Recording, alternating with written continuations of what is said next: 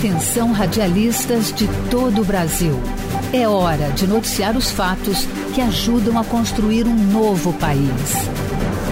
Direto dos estúdios da Empresa Brasil de Comunicação em Brasília, vem aí a voz do Brasil.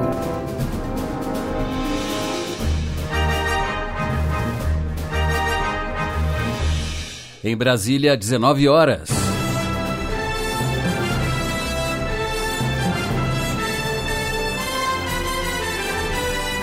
Está no ar a voz do Brasil. As notícias do governo federal que movimentaram o país no dia de hoje. Olá, boa noite. Boa noite para você que nos acompanha em todo o país. Segunda-feira, 25 de março de 2019. E vamos ao destaque do dia: mais empregos e conta de luz mais barata ao consumidor. O governo assina contratos de concessão para construir mais de 7 mil quilômetros de linhas de transmissão de energia. E presidente Jair Bolsonaro destaca a confiança dos investidores no Brasil. O sucesso desse leilão é resultado direto das ações sinalizadas pelo nosso governo, buscando maior liberdade econômica e atração do capital privado para atuar no mercado de infraestrutura. E a confiança no país se traduz em mais empregos. Brasil fecha fevereiro com 173 mil novas vagas com carteira assinada. Ricardo Ferraz. É o melhor fevereiro em cinco anos.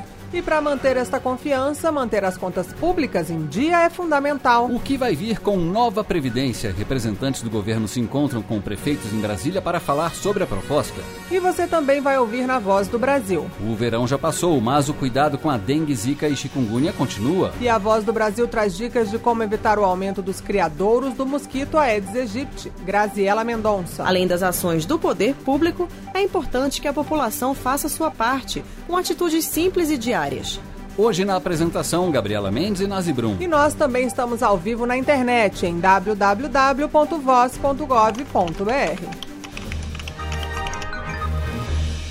O mês de fevereiro teve o melhor resultado na criação de vagas dos últimos cinco anos. Foram 173 mil novos empregos com carteira assinada. Nos primeiros dois meses do ano, foram abertas mais de 211 mil vagas. Para o Ministério da Economia, é um sinal de que o caminho aberto para as reformas já teve impacto nos investimentos e na redução do desemprego.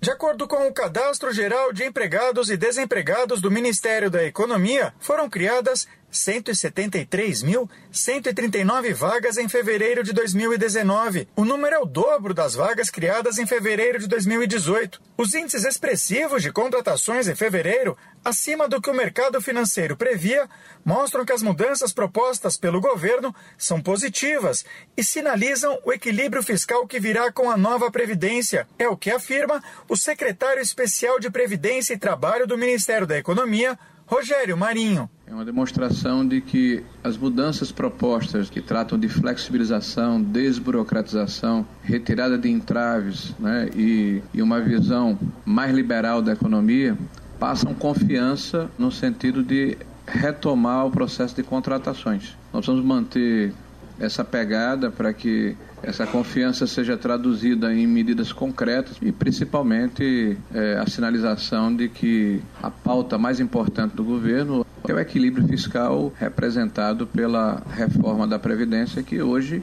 é uma pauta de todo o país. O maior empregador foi o setor de serviços, com mais de 112 mil vagas abertas e um crescimento de 0,65%. Em seguida, ficaram a indústria de transformação, a administração pública, a construção civil e o comércio. Karine Barbosa Jesus, de 20 anos, é estudante de educação física e ficou cinco meses desempregada antes de conseguir uma vaga de atendente em uma empresa de venda de doces. Agora tem novos planos. O meu primeiro objetivo é crescer dentro da empresa, fazer com que a, a empresa cresça para mim crescer dentro dela. Daí dá para mim continuar os meus outros planos. E pretendo fazer outras coisas mais na frente, pretendo agregar mais, aprofundar mais no meu curso. O levantamento do CAGED também revela o impacto da modernização trabalhista. As contratações por trabalho intermitente, em que o empregador pode contratar por hora, teve um saldo positivo de 4.300 vagas. Os desligamentos de comum acordo entre patrões e empregados foram responsáveis pelo encerramento de 19 mil contratos de trabalho. Bruno da Como, secretário do Trabalho do Ministério da Economia, explica que isso pode ser ainda mais presente. Alguns instrumentos ali da modernização trabalhista promoveram sim uma nova forma de contratação, uma nova dinâmica do mercado. O trabalho intermitente, por exemplo, é um deles, que vem aumentando o saldo de contratações ao longo dos meses desde janeiro de 2018, mas é claro que ainda precisa de uma, um melhor entendimento por trás do empresariado e que haja uma maior segurança jurídica para que passe a ser uma forma de contratação mais aceita, mais utilizada no mercado de trabalho. Sete dos oito setores analisados pelo CAGED em fevereiro apresentaram resultados positivos. O único setor que demitiu mais do que contratou foi a agropecuária, em virtude do período de entre-safra, quando a produção é menor. Reportagem Ricardo Ferraz. Concessões. Parcerias para o crescimento do Brasil. A geração de empregos deve ganhar mais um impulso. Foram assinados hoje os contratos com empresas que vão construir linhas de transmissão de energia elétrica em 13 estados. A estimativa do governo é que as obras criem 28 mil empregos diretos. Essas empresas venceram em dezembro um leilão para construir e administrar essas linhas e também subestações. As novas estruturas devem garantir ainda menor tarifa aos consumidores. Contratos assinados, as empresas vencedoras do leilão de linhas de transmissão têm agora até cinco anos para concluir os empreendimentos. Serão construídos 7.152 quilômetros de linhas, que vão levar eletricidade das usinas geradoras até os consumidores. Também serão construídas 25 subestações. Em cada lote, o vencedor foi o que aceitou receber durante o período de concessão o menor valor pela construção e operação da linha. Esse desconto na remuneração das novas concessões vai gerar uma economia para os consumidores na conta de luz, como explicou o presidente Jair Bolsonaro. Esse leilão teve um expressivo deságio de média de 46%, o que trará efeitos para a modicidade tarifária, ou seja, uma menor tarifa para o usuário final. O mercado está confiante no setor elétrico brasileiro, que recentemente enfrentou a mais grave crise de sua história. O sucesso desse leilão é resultado direto das ações sinalizadas pelo nosso governo, buscando maior liberdade econômica e atração do capital privado para atuar no mercado de infraestrutura. As concessões vão gerar 28 mil empregos diretos e representam um investimento de mais de 13 bilhões de reais no país. O diretor-geral da Agência Nacional de Energia Elétrica, André Pepitone, destacou que o leilão realizado em dezembro foi bastante disputado, o que, na avaliação de Pepitone, demonstra a atratividade do setor elétrico brasileiro. Temos 83 milhões de consumidores de energia, 163 mil megawatts de potência instalada, 146 mil quilômetros de linha de transmissão em alta tensão e uma matriz elétrica limpa e sustentável. O setor elétrico oferece muitas oportunidades e tem muita atratividade. Os investimentos serão realizados em três estados, das regiões Norte, Nordeste, Sul e Sudeste. Reportagem Luana Karen. Nova Previdência. É para todos. É melhor para o Brasil. A reforma da Previdência segue na ordem do dia. A proposta está na Câmara dos Deputados para ser votada e o governo articula um diálogo com os deputados para ajudar na aprovação das medidas. De acordo com o porta-voz da Presidência da República, Otávio Rego Barros, o ministro da Economia, Paulo Guedes, estará amanhã na Comissão de Constituição e Justiça da Câmara para esclarecer os detalhes da proposta. Então há um esforço no nosso presidente, no nosso ministro Paulo Guedes, de se colocar à disposição para descortinar quaisquer dúvidas que por acaso ainda perseverem no âmbito da análise de vocês jornalistas, que são tão importantes nessa tradução, mas principalmente no âmbito da sociedade, para que elas entendam para que essas pessoas da sociedade entendam a dimensão do que é proposto, mas possam principalmente enxergar um melhor futuro para as próximas gerações e até para si própria. E hoje o ministro da Economia Paulo Guedes conversou sobre o assunto com um grupo de prefeitos e também com representantes da indústria. Eles foram mostrar apoio à proposta que o governo enviou ao Congresso Nacional.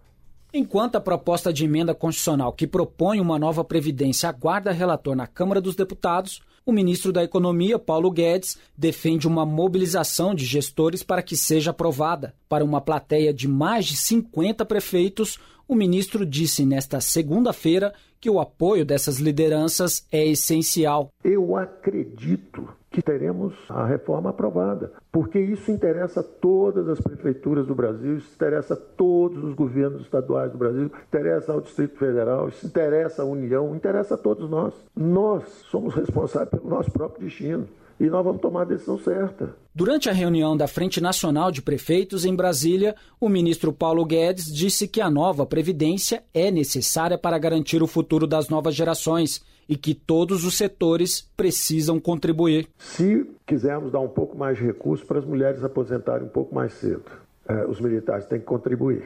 Se os militares não podem contribuir, as mulheres também não querem eh, se aposentar aos 62 anos, então é o rural que tem que contribuir. Se ninguém contribuir e a potência fiscal não chegar ao necessário, o que na verdade nós estamos dizendo é o seguinte: nossos filhos e netos, por falta de coragem nossa, de determinação e espírito de sacrifício nosso, estão condenados a continuar neste mesmo avião que vai cair por falta de combustível. Na proposta do governo para a nova Previdência, apresentada em fevereiro ao Congresso Nacional, os municípios também estão incluídos.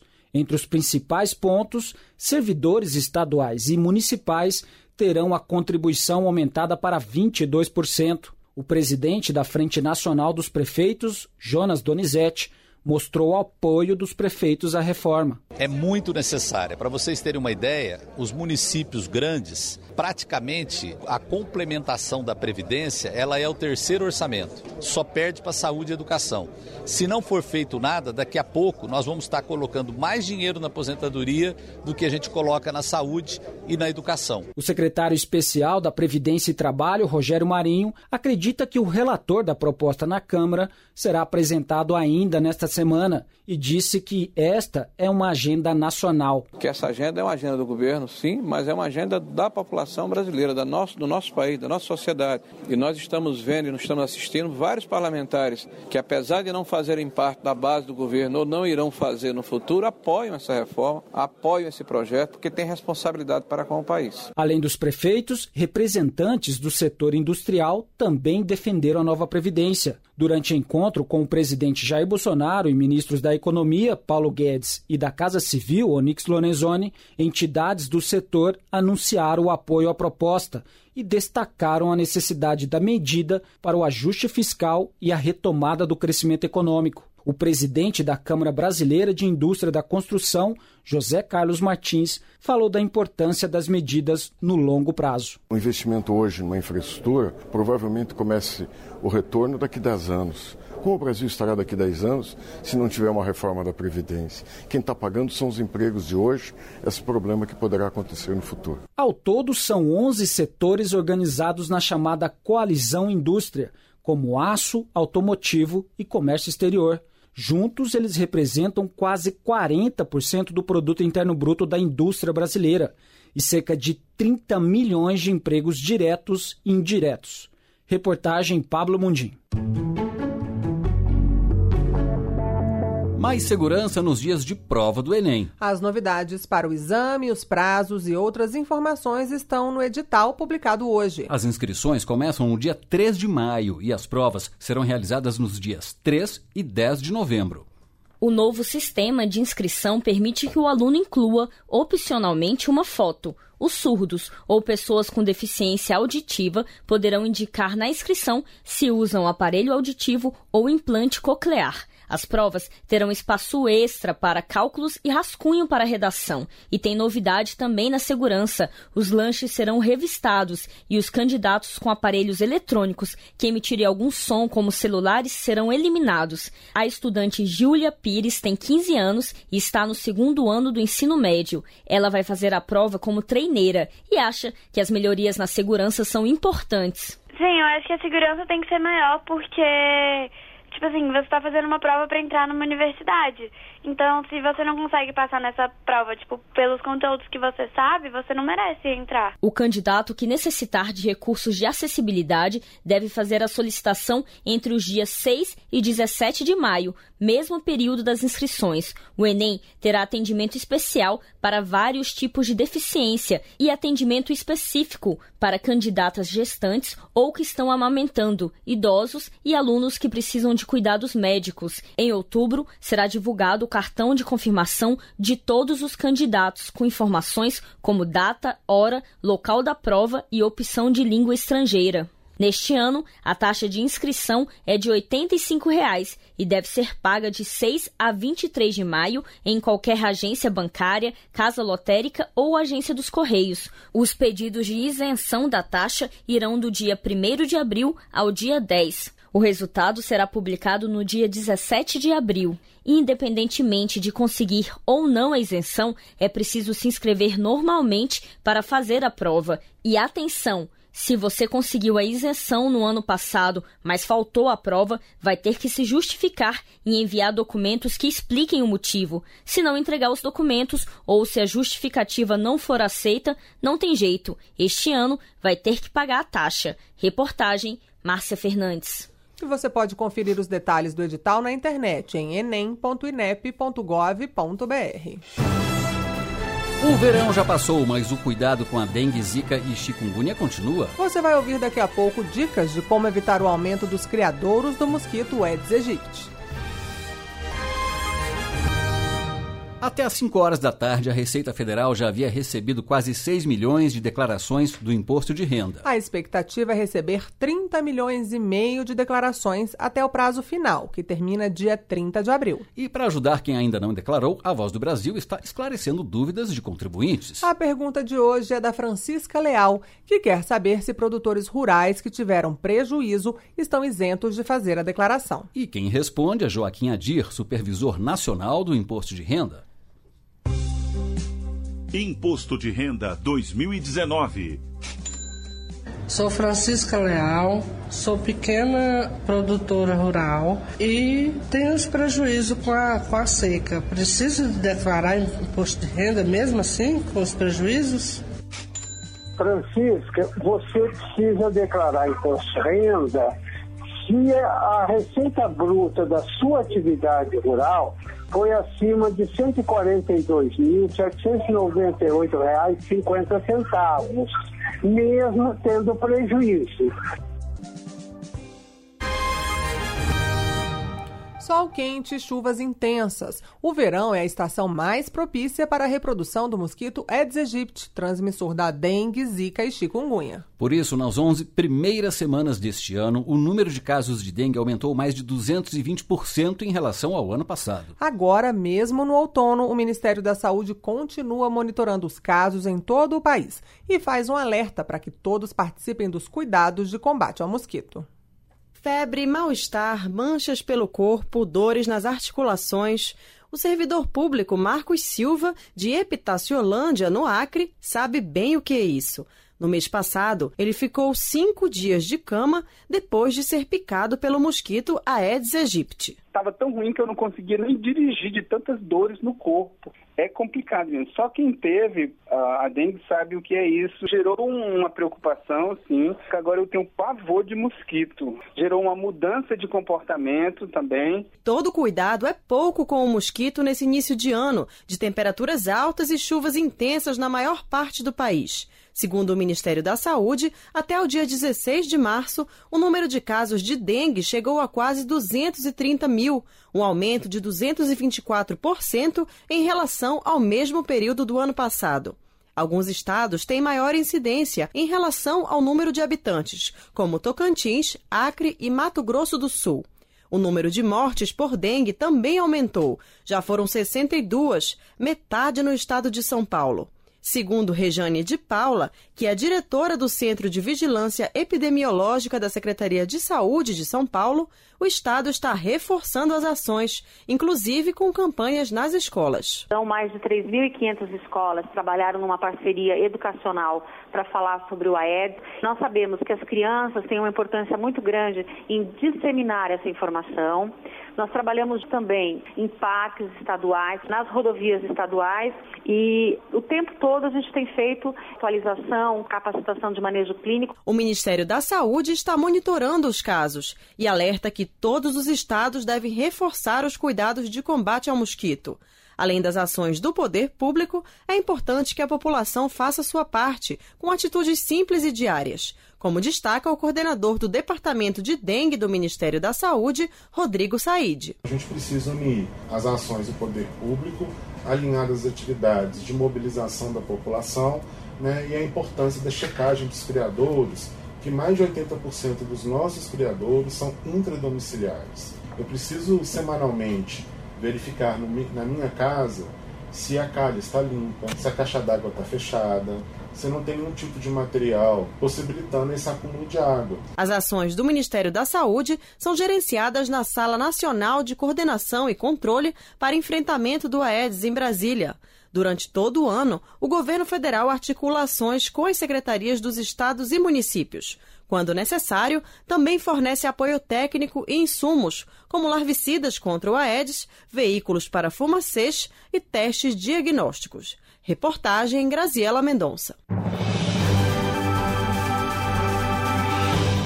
Porta-voz da Presidência da República, Otávio Rego Barros, falou hoje sobre os resultados das viagens do presidente Jair Bolsonaro aos Estados Unidos e ao Chile. Em relação à viagem aos Estados Unidos, Rego Barros afirmou que a economia brasileira foi a mais beneficiada com a introdução de vistos eletrônicos e a isenção dos vistos a turistas de quatro países, dentre eles norte-americanos e canadenses.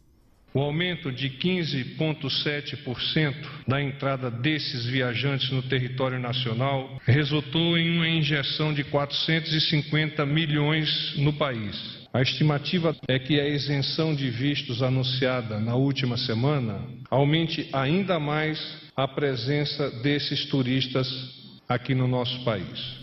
O porta-voz falou ainda sobre a criação do ProSul, novo bloco das, de nações sul-americanas. O anúncio da criação do bloco foi feito na última sexta-feira pelo presidente Jair Bolsonaro e o presidente do Chile, Sebastião Pinheira, e deve contar com oito países. De acordo com Rego Barros, o grupo vai garantir maior flexibilização aos países e integração regional. A criação deste novo organismo trará maior flexibilidade e possibilitará uma melhor coordenação, cooperação, integração regional, livre de ideologias, aberto a todos e 100% comprometido com a democracia e os direitos humanos. O porta-voz comentou ainda que na viagem ao Chile foram realizadas discussões para a criação de um trabalho de livre comércio entre Brasil e o país vizinho. E a criação de um corredor para ligar os oceanos Atlântico e Pacífico e garantir o escoamento da produção agrícola. O presidente Jair Bolsonaro encerrou neste fim de semana sua viagem ao Chile. No sábado, Jair Bolsonaro se encontrou com o presidente do Chile, Sebastião Pineira. Os dois líderes assinaram acordos se comprometendo a intensificar a aproximação entre os blocos econômicos da Aliança do Pacífico e do Mercosul para estabelecer uma área de livre comércio. A criação de um corredor para ligar os oceanos Atlântico e Pacífico e restauração da democracia na Venezuela também foram temas do encontro. O presidente Jair Bolsonaro falou sobre a criação do ProSul, grupo de países para discutir a integração dos países sul-americanos. Criamos, na verdade, o ProSul, que visa juntar um número considerável de países aqui na América do Sul, de modo que nós possamos de forma bastante ágil, nos interarmos e buscarmos soluções para os nossos problemas. O Chile também manifestou apoio ao ingresso do Brasil na Organização para a Cooperação e o Desenvolvimento Econômico.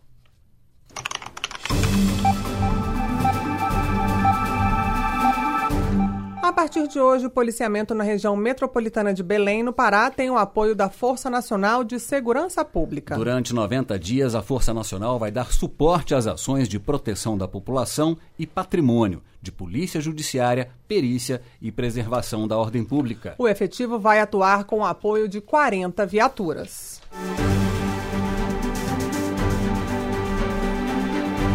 Agricultores familiares da região amazônica podem vender a produção por meio do PAA, o Programa de Aquisição de Alimentos. É que o comando da 12ª Região Militar do Exército Brasileiro em Manaus, Amazonas, está com chamada pública para a compra de 56 tipos de alimentos, como carne, arroz, feijão, leite e farinha. O investimento é de 17 milhões de reais. As propostas devem ser encaminhadas até o dia 28 de março. As cooperativas e agricultores que têm interesse em participar devem acessar a internet no endereço compras agricultura familiar tudojunto.gov.br. Eu vou repetir: compras agricultura familiar tudojunto.gov.br.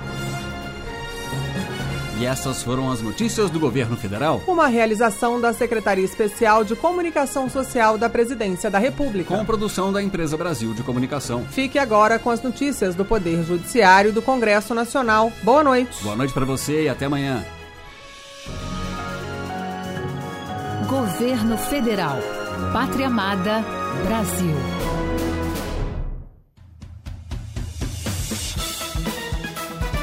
Você vai ouvir agora notícias do Poder Judiciário. Justiça Federal concede liminar para ex-presidente Michel Temer e acusados na Operação Descontaminação. Previsão de desconto de pontualidade não impede cobrança de multa por atraso de aluguel. Justiça do Acre mantém condenação de mulher que proferiu ofensa racista contra enfermeiro. Olá, boa noite. Eu sou Jéssica Vasconcelos. E eu sou Leandro Bezerra. Justiça Federal concede liminar para ex-presidente Michel Temer e acusados na Operação Descontaminação. Decisão vai soltar oito presos na ação da Força Tarefa da Lava Jato. Carlos Ribeiro. A decisão é do desembargador federal Ivan Atier, relator no Tribunal Regional Federal com sede no Rio de Janeiro dos recursos envolvendo a operação. A decisão beneficia também o ex-ministro Moreira Franco. Os acusados haviam sido presos na quinta-feira passada no âmbito de investigação que apura crime de corrupção, peculato e lavagem de dinheiro em razão de possíveis pagamentos ilícitos feitos por determinação de José Antunes Sobrinho, dono da empreiteira Ingevix, para grupo liderado por Michel Temer. O desembargador Atié explicou que analisou os recursos ao longo do último fim de semana e entendeu que não há necessidade de manter as prisões preventivas. Dentre outros pontos, o magistrado levou em conta que os relatos no inquérito referem-se a fatos ocorridos até 2015 e que não há evidências de que hoje os acusados estariam ameaçando a ordem pública ou tentando ocultar provas e embaraçar a investigação.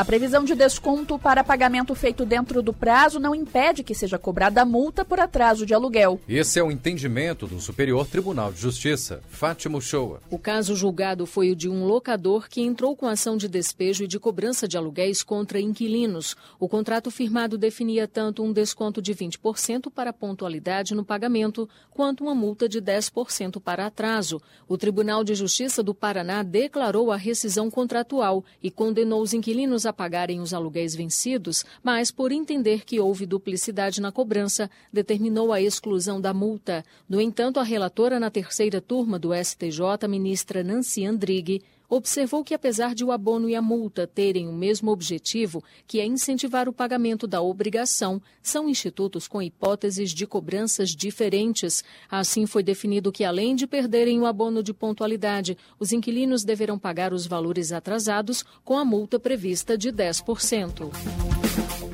A Justiça do Trabalho, com sede no Rio Grande do Sul, condenou um banco a indenizar a empregada vítima de assalto ocorrido na agência em que ela trabalhava. A trabalhadora lidava com dinheiro dentro do estabelecimento e, após o assalto, ela precisou se afastar das atividades por um tempo e necessitou de atendimento psicológico. O juiz do caso reconheceu que o banco adotou medidas de segurança cabíveis para coibir a ação dos criminosos, mas ponderou que é o básico que se espera de uma instituição financeira para a proteção do patrimônio. Com essa fundamentação, O juiz condenou o banco a pagar à ex-empregada um valor de 15 mil reais de indenização por danos morais. Justiça do Acre mantém condenação de mulher que proferiu ofensa racista contra enfermeiro. Ela deverá pagar 800 reais pelos danos morais causados ao profissional, Nilo Martins. No caso, a mulher teria dito ao enfermeiro que não receberia ordens de um negro. Na ocasião, ela acompanhava a mãe, que estava internada em uma unidade hospitalar. O juiz do caso reprovou a situação e classificou a ofensa como notória e vexatória, ocorrida em um ambiente de trabalho e com testemunha dos fatos.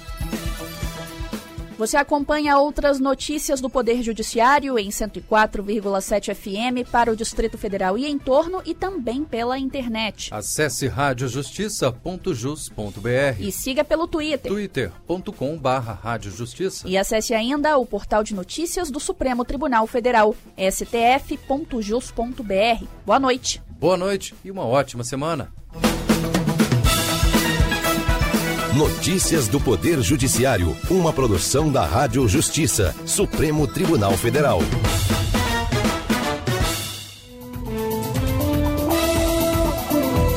Está no ar, o Jornal do Senado.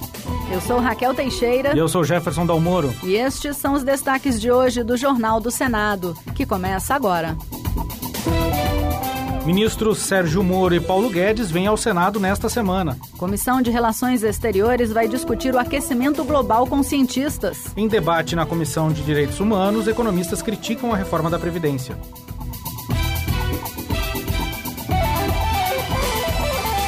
Boa noite. Boa noite. Economistas afirmaram em debate na Comissão de Direitos Humanos que a reforma da Previdência agravará as desigualdades de renda no país. Eles defenderam a reforma tributária como a única capaz de realmente contribuir para o equilíbrio das contas públicas. Repórter Marcela Diniz. A reforma da Previdência levará ao agravamento das desigualdades sociais no Brasil. O diagnóstico é de especialistas que participaram de audiência pública na Comissão de Direitos Humanos do Senado, entre eles o economista Eduardo Moreira, que ressaltou que os mais prejudicados serão os negros e pobres. Os negros, na sua idade mais jovem, têm 34% da sua população na linha abaixo da linha de pobreza, pobres. Os brancos tem 26% só. Com mais de 60 anos, os dois têm a mesma parcela da sua população. Sabe por quê? A aposentadoria corrige uma injustiça racial que existe no país. O presidente da CDH, senador Paulo Paim do PT Gaúcho, lamentou a ausência do secretário de Previdência do Ministério da Economia, Leonardo Rolim, no debate. O representante do governo, infelizmente, nunca pôde vir em nenhuma delas para debater a reforma da Previdência Previdência. Não ajuda essa posição do governo, não ajuda até para a gente avançar, seja o que for a conclusão final. O senador Regufe classificou de absurda e burra a decisão do governo de transferir para um presídio do Distrito Federal a cúpula do primeiro comando da capital, conhecido pela sigla PCC. Juntamente com os demais integrantes da bancada do Distrito Federal no Congresso Nacional, Regufe está elaborando um manifesto de repúdio à decisão. No mundo inteiro você não tem um exemplo desse. O que você faz é isolar cúpulas de organização criminosa, não trazer ela para dentro da capital do país e ainda juntar os principais membros na mesma penitenciária. Cabe ao Distrito Federal, além de zelar pela segurança da população do Distrito Federal, zelar pela segurança dos três poderes e das representações diplomáticas, que são 186. E como fica isso se ocorrer um problema? Um projeto da senadora Maísa Gomes, do PP do Acre, prevê a responsabilização criminal de quem fraudar a lei eleitoral e não garantir o cumprimento da cota mínima de 30% das candidaturas femininas. Pela proposta, a pena prevista será de multa e reclusão de dois a seis anos. Além disso, os dirigentes partidários autores da fraude e os beneficiados com a irregularidade também deverão ser punidos com a cassação de diploma ou registro das respectivas candidaturas, acrescentou a senadora. Maísa Gomes afirmou que, diferentemente do que muitos dizem, as mulheres se interessam por política e, quando devidamente apoiadas, obtêm sucesso no processo eleitoral. Posso compartilhar com vocês o exemplo do meu estado, o Acre, que saiu de uma deputada federal eleita em 2014 para quatro mandatárias em 2018, número que representa 50% da sua bancada na Câmara Federal. A força política das mulheres também se fez presente na quantidade de votos. As duas melhores votações foram de mulheres e as eleitas juntas obtiveram 25,73% dos votos válidos. A Comissão de Relações Exteriores vai ouvir em audiência pública cientistas que criticam a tese do aquecimento global e não veem relação entre a ação humana e as mudanças climáticas. A data do debate ainda será marcada pela comissão. Reportagem de Yara Farias Borges. A Comissão de Relações Exteriores vai ouvir em audiência pública os cientistas que criticam a tese do aquecimento global Luiz Carlos Molion e o geógrafo Ricardo Felício. Também vai participar do debate o diretor do Departamento de Meio Ambiente do Ministério das Relações Exteriores, Leonardo de Ataíde. Segundo o senador Márcio Bitar, do MDB do Acre, que pediu o debate, não há evidências de que as ações do ser humano influenciam o efeito estufa e as mudanças do clima. A tese do aquecimento global, disse ele, foi criada com falsas premissas e com manipulação de dados e as medidas adotadas para combatê-lo geram consequências sociais e econômicas. Há controvérsias muito graves sobre isso. É uma coisa impressionante você ouvir uma corrente de pensamento majoritária dizendo dia após dia que é o homem o elemento que faz com que o clima mude e de repente você encontrar cientistas de nome, de credibilidade, dizendo o contrário. Outra audiência na CRE vai ouvir os especialistas que concordam com a tese do aquecimento global. As datas dos debates ainda serão definidas pela CRE. Está marcada para o dia 3 de abril a instalação da Comissão Especial de Senadores, que vai acompanhar a análise da reforma da Previdência na Câmara dos Deputados. E um dos integrantes do grupo, o senador Esperidião Amin, do PP de Santa Catarina, explicou que a comissão não vai tirar do Senado o direito de debater as mudanças nas aposentadorias. Repórter Maurício Desante. A Comissão Especial de Acompanhamento da Reforma da Previdência seria instalada nesta quarta-feira, mas foi adiada em uma semana por conta das dificuldades na articulação política que o governo tem enfrentado na Câmara dos Deputados em torno do assunto. O senador Esperidião Amin, do PP de Santa Catarina, é um dos nove integrantes da comissão. Ele lembra que o grupo não tem função deliberativa, ou seja, não pode tomar nenhuma decisão sobre as alterações que a Câmara estiver discutindo. Mas ao acompanhar, não deixa de exercer alguma forma de influência. O grande objetivo, no caso da reforma da Previdência, a meu ver, é chegar ao termo mais justo possível, ou, sendo humano, o menos injusto possível. E acho que esse acompanhamento só pode ajudar, não vai atrapalhar a tramitação e vai nos prevenir, ambas as casas, pela comunicação natural que existe, para evitar que um detalhe possa parecer injusto passe sem ser percebido. Esperidião Amin destacou que não haverá queima de etapas na análise da reforma da Previdência quando a proposta chegar ao Senado. O senador Chico Rodrigues, do Democratas de Roraima, alertou que as autoridades não podem deixar que questões menores impeçam o andamento da reforma da Previdência. Na opinião dele, a proposta do governo pode resolver em médio e longo prazos os problemas que atingem o setor. No entanto, se nada for feito, o Brasil pode entrar numa crise profunda, acrescentou ele. Nós queremos aqui unidade no essencial. E o que é o essencial? São as reformas que estejam coerentes com aquilo que a sociedade espera. Eu sou da base do governo, eu sou vice-líder do governo e entendo que essas mudanças, esses ajustes propostos pela Câmara e depois aqui na nossa casa vão inexoravelmente acontecer. Agora, essa quebra de braço em nada está ajudando a nossa política. O senador Paulo Paim, do PT do Rio Grande do Sul, comemorou a mobilização na última sexta-feira de milhares de pessoas em todo o Brasil contra a reforma da Previdência proposta pelo governo. Segundo ele, os manifestantes são contrários à idade mínima de 60 anos para homens e mulheres para aposentadoria rural, a redução no valor do benefício de prestação continuada e as mudanças no índice de reajuste dos benefícios previdenciários. Paulo Paim ainda questionou a proposta do governo de criar um regime de capitalização para o pagamento de aposentadoria. Esse mecanismo exige que o trabalhador contrate um fundo de previdência para, ao longo de sua vida, depositar valores para garantir sua aposentadoria futura, explicou o senador. Se no Brasil mais de 80% ganham de um a dois salários mínimos, como é que essas pessoas vão poder fazer uma poupança privada de alto risco que depende do sistema financeiro? As comissões do Senado recebem nesta semana os ministros da Justiça, Sérgio Moro, e da Economia, Paulo Guedes. Repórter Bruno Lourenço. Quatro ministros são aguardados nas comissões permanentes do Senado nesta semana. A Comissão de Infraestrutura recebe o ministro de Minas e Energia, Bento Albuquerque, na terça pela manhã.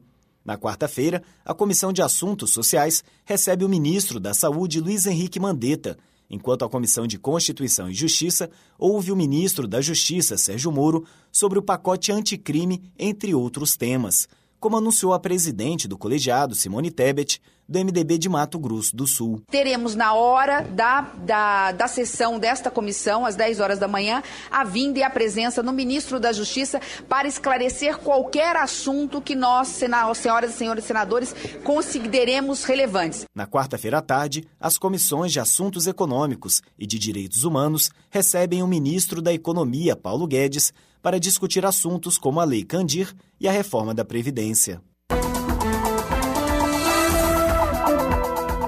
Com trabalhos técnicos de Eliseu Caires, o Jornal do Senado fica por aqui. Acompanhe agora as notícias da Câmara dos Deputados. Boa noite. Boa noite, até amanhã.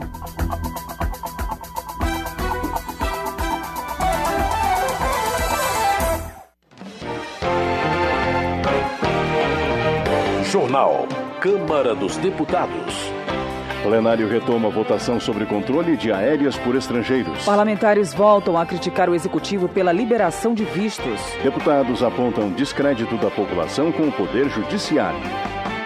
Boa noite. O Supremo Tribunal Federal abriu inquérito para apurar notícias falsas e ameaças contra integrantes da Corte.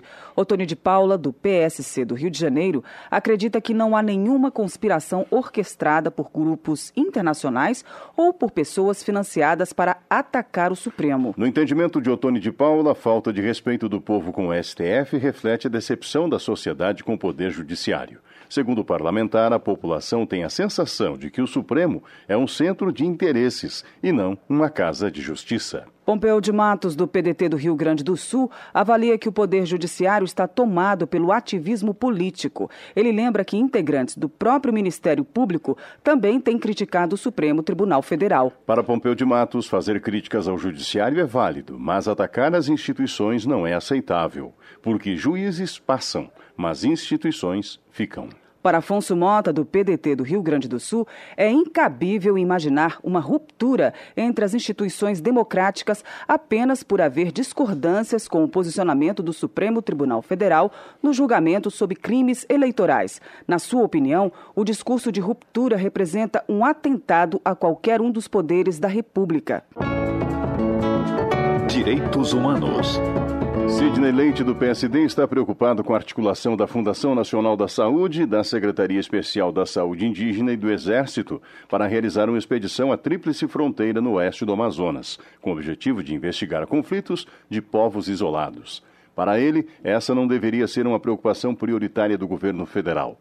O deputado entende que cabe ao executivo combater os invasores das terras indígenas. Valmir Assunção, do PT baiano, lamenta a morte de Macota Valdina, mulher que o deputado descreve como lutadora em defesa do meio ambiente, contra a intolerância religiosa e, ao mesmo tempo, uma grande liderança na Bahia. Bia do PSL do Distrito Federal, repudia ato feito pelo movimento de mulheres Olga Benário e ativistas feministas que colocaram adesivos com o nome de Marielle Franco na Ponte Costa e Silva, em Brasília.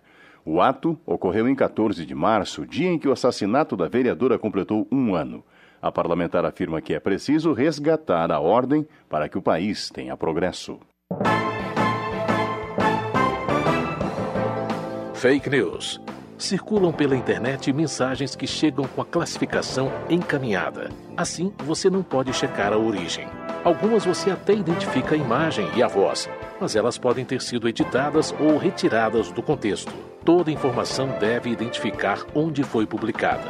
Então, atenção, pode ser boato. Rádio Câmara, credibilidade direto da fonte.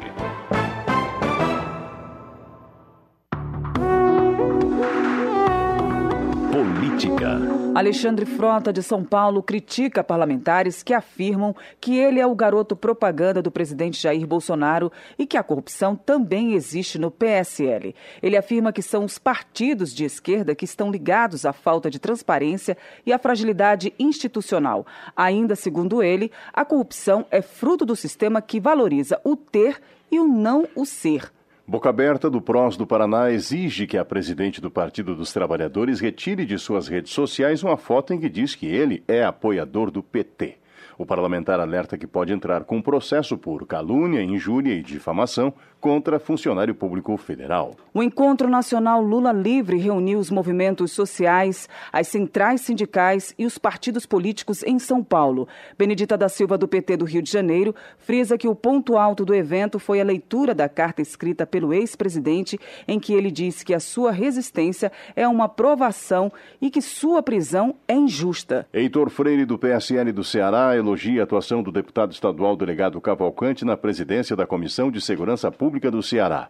Na visão do congressista, seu colega de partido na Assembleia Estadual desenvolve um grande trabalho.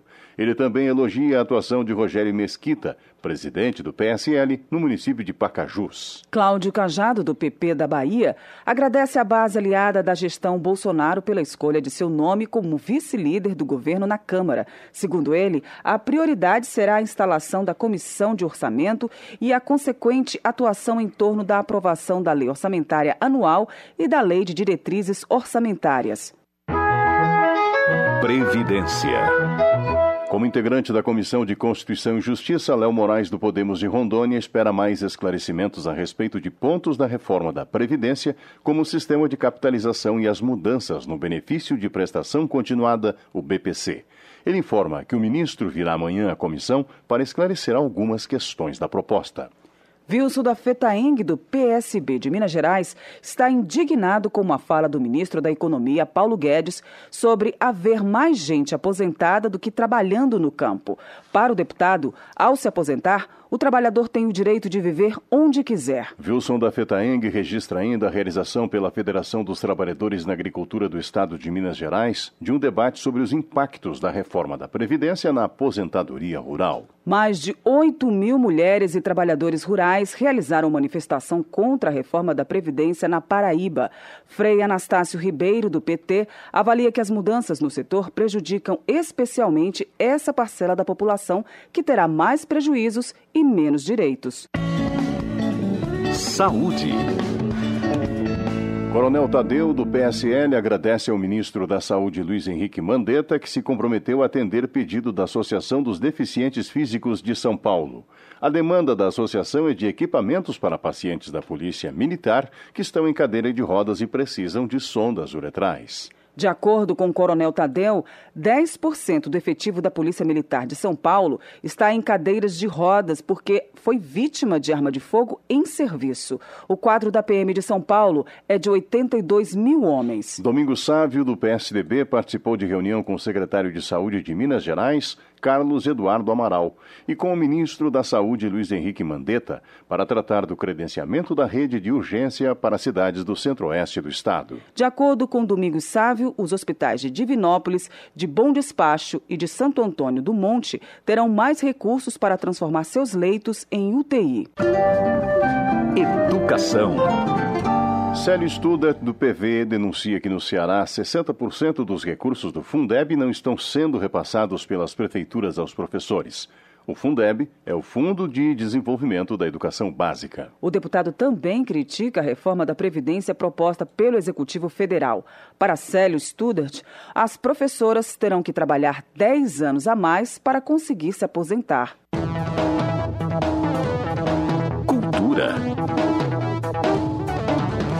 Leônidas Cristino, do PDT, destaca a homenagem feita ao Ceará pela Escola de Samba do Rio de Janeiro, União da Ilha, no carnaval deste ano. Com enredo a peleja poética entre Raquel e Alencar no Avarandado do Céu, a escola promoveu a cultura local e a imagem do Estado cearense. Outra escola que prestou homenagem ao Ceará foi a campeã deste ano, a Mangueira, que, como lembra Leônidas Cristino, contou a história do jangadeiro Chico da Matilde, o dragão do mar. O jangadeiro antecipou a abolição da escravatura ao se recusar a desembarcar os escravos dos navios negreiros que chegavam à costa cearense. Ayrton Faleiro, do PT do Pará, registra a realização do primeiro seminário do Festival de Cinema de Alter do Chão. O encontro, segundo o deputado, trouxe novas perspectivas de mercado para a região. Mais de 300 participantes debateram estratégias, ações e financiamento da produção audiovisual. Agricultura. Wanda Milani, do Solidariedade do Acre, que está em seu primeiro mandato como deputada federal, diz que defenderá na Câmara o agronegócio e o uso sustentável dos recursos naturais. Para ela, o meio ambiente e o progresso podem caminhar juntos. Arnaldo Jardim, do PPS de São Paulo, registra o início da safra da cana-de-açúcar no Sudeste. Segundo ele, o Brasil mais uma vez se consolida como grande produtor mundial de etanol, açúcar e bioeletricidade. O deputado ressalta ainda o papel da Frente Parlamentar pela valorização do setor sucroenergético, que trabalhará pela completa implementação do Renova Bio. João Daniel, do PT de Sergipe, denuncia que o governo federal já liberou a entrada no Brasil de 57 agrotóxicos entre janeiro e março deste ano. Os novos defensivos, segundo o deputado, são proibidos em outros países por suspeitas de causarem várias doenças. João Daniel apresentou um ofício para convocar a ministra da Agricultura, Tereza Cristina, para vir à Câmara prestar esclarecimentos sobre a liberação desses produtos. Ele também defende a aprovação do projeto de iniciativa popular para reduzir o uso de substâncias tóxicas na produção de alimentos no país. Relações Exteriores. Padre João do PT Mineiro lamenta o comportamento do presidente da República, Jair Bolsonaro, nos Estados Unidos. O deputado considera uma vergonha o governo dispensar o visto de entrada para cidadãos americanos visitarem o Brasil sem reciprocidade. Para ele, a porta do Brasil estará aberta, inclusive, para espiões. José Ricardo, do PT do Amazonas, critica o governo federal pela liberação de vistos de entrada para os cidadãos dos Estados Unidos, do Canadá, do Japão e da Austrália, sem exigir reciprocidade reciprocidade aos países. O parlamentar ainda refuta o acordo firmado nos Estados Unidos que autoriza os americanos a usar a base de Alcântara. Para José Ricardo, a base representa um potencial de investimento tecnológico fundamental. Ele diz que permitir que os Estados Unidos operem e comandem Alcântara é mais um atentado à soberania nacional e configura um trabalho contra o Brasil. Perpétuo Almeida, do PCdoB Acriano, também condena o acordo entre o Brasil e os Estados Unidos que permite o uso comercial da base de Alcântara, no Maranhão. A deputada ressalta que a base é a mais cobiçada no mundo por estar no melhor lugar para lançamento de foguetes, satélites e mísseis. Ela lembra que há 20 anos, acordo semelhante foi rejeitado pelo Congresso Nacional. Bom Gás do PT Gaúcho pontua decisões do governo brasileiro das quais ele discorda. Uma delas é a liberação da entrada de americanos no Brasil sem visto e sem reciprocidade do governo americano. O congressista também confronta declarações do presidente Jair Bolsonaro, que, segundo ele, ofendeu os imigrantes brasileiros ao dizer que eles envergonhavam o país. Para Bom Gás, o que envergonha o Brasil é a atitude entreguista do presidente. Pedro Cusai, do PT de Santa Catarina, acusa o governo federal de servilismo em relação aos Estados Unidos. O congressista ironiza o comportamento do presidente Jair Bolsonaro durante encontro com o presidente norte-americano Donald Trump, afirmando que, após entregar a base de Alcântara, é capaz de Bolsonaro querer trocar a bandeira brasileira pela americana no Palácio do Planalto. Reginaldo Lopes, do PT de Minas Gerais, participará de uma comissão externa para investigar o desaparecimento de 19 imigrantes entre brasileiros dominicanos e cubanos em 2016, depois de uma tentativa de travessia ilegal das Bahamas para os Estados Unidos. Reginaldo Lopes responsabiliza o governo por tantas mortes que, segundo ele, ocorrem quando os brasileiros tentam ir para os Estados Unidos fugindo do desemprego no Brasil. Desenvolvimento Regional. Márcio Gerri, do PCdoB Maranhense, ressalta encontro dos nove governadores do Nordeste em São Luís para assinar a criação de consórcios entre os estados. O parlamentar ressalta o posicionamento do governador do Maranhão, Flávio Dino, em buscar alternativas políticas e econômicas para o Brasil. Marcelo Ramos, do PR do Amazonas, protesta contra a decisão da Associação Brasileira das Empresas de Eletroeletrônicos de criar um modelo de processo produtivo básico para dentro da Zona Franca de Manaus e outro modelo para fora da área de livre comércio. Marcelo Ramos explica que a medida vai enfraquecer o polo de componentes para telefonia celular podendo representar o desemprego de mais de 4 mil pessoas e um grave problema social. Fábio Reis, do MDB Sergipano, pede ao ministro da Economia, Paulo Guedes, a reabertura do posto de atendimento da Delegacia da Receita Federal no município de Lagarto. O deputado argumenta que a cidade tem a terceira maior população de Sergipe, com aproximadamente 103 mil habitantes, além de ser um grande produtor agrícola. Marcon, do PT, critica o governador do Rio Grande do Sul, Eduardo Leite, que, segundo ele, quer retirar da Constituição gaúcha o direito de o povo participar de plebiscito sobre se as empresas públicas devem ou não ser vendidas, como no caso das elétricas. Ele defende que se o governo estadual quer mesmo privatizar, que ouça antes a população. Mauro Benevides, filho do PDT do Ceará, destaca os bons resultados obtidos pelo Banco do Nordeste e pede mais apoio do governo federal à Sudene e ao Denox, órgãos que trabalham no desenvolvimento da região e no combate à seca. Ele defende uma reforma na estrutura do Denox, além de mais recursos para a instituição. Érica Cocai, do PT do Distrito Federal, considera inadmissível a concessão dos aeroportos para iniciativa privada. Ela destaca que os investimentos estaduais feitos nos aeroportos de Vitória, no Espírito Santo e de Macaé, no Rio de Janeiro, somam mais de 600 milhões de reais e o governo os vendeu por pouco mais de 400 milhões. Também, na opinião de Ivan Valente, do pessoal de São Paulo, o leilão dos aeroportos brasileiros foi desastroso para os interesses do país. Ele avalia que houve um entreguismo deslavado por parte do ministro da Economia, Paulo Guedes. O deputado considera que o ágil mostra que o governo fez um cálculo defasado e distante da realidade do mercado, vendendo os aeroportos abaixo do preço. Votação. O plenário da Câmara começa a semana com o desafio de terminar de votar a proposta que libera as empresas estrangeiras a assumir o controle de 100% das companhias aéreas brasileiras. O texto principal do projeto já foi votado semana passada, mas alguns pedidos que os partidos fizeram para mudar esse texto ainda precisam ser analisados caso a caso pelos deputados. Quem traz mais informações é Dini Moraes. Entre os pontos que podem ser alterados está justamente se estrangeiros devem ou não ter limite de propriedade de companhias aéreas com sede aqui no Brasil. Hoje só podem ter 20% das ações com direito a voto. Essa proposta ainda muda muitas regras do setor turístico brasileiro, trazendo novos limites de atuação para quem trabalha nesse mercado, como as agências e os organizadores de eventos. Um exemplo: Agências de turismo poderão fazer locação de carros e vender ingressos de espetáculos, o que hoje não está previsto em lei. E aqui nesta parte do projeto está outro ponto que também deve ser votado separadamente. A proposta quer reduzir a obrigatoriedade de quartos adaptados a pessoas com deficiência nos hotéis e pousadas. Depois de decidido esse assunto, o plenário pode começar a debater o projeto que estabelece uma nova legislação para contratações e compras do setor público. Assunto também polêmico.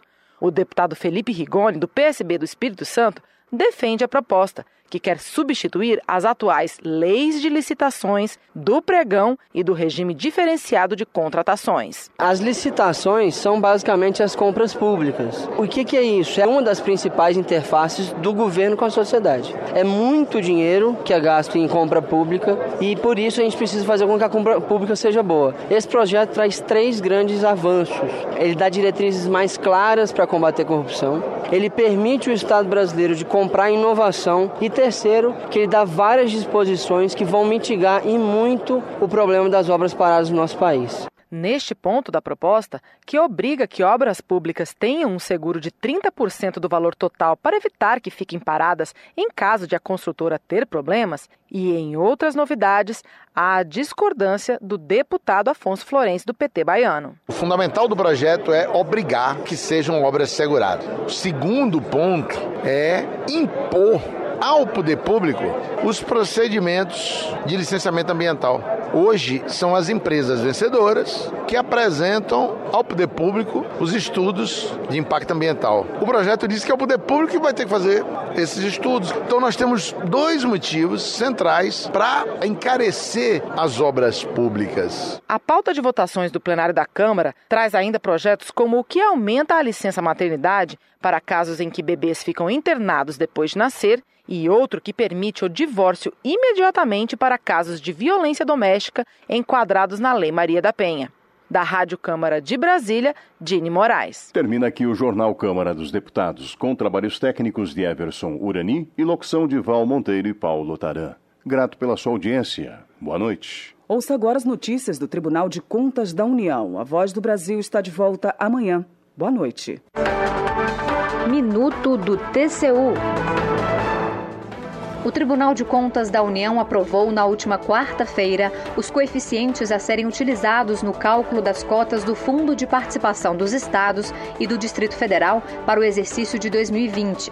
O fundo é uma modalidade prevista na Constituição Federal de transferência de recursos financeiros da União para os estados e municípios. O tribunal fixa as cotas com base na população e na renda domiciliar per capita. Esses dados são fornecidos pelo Instituto Brasileiro de Geografia e Estatística, o IBGE. A unidade federativa com maior coeficiente de participação é a Bahia, com 8,6%. São Paulo e Distrito Federal possuem a menor participação, com 0,66%. TCU Fiscalização a serviço da sociedade.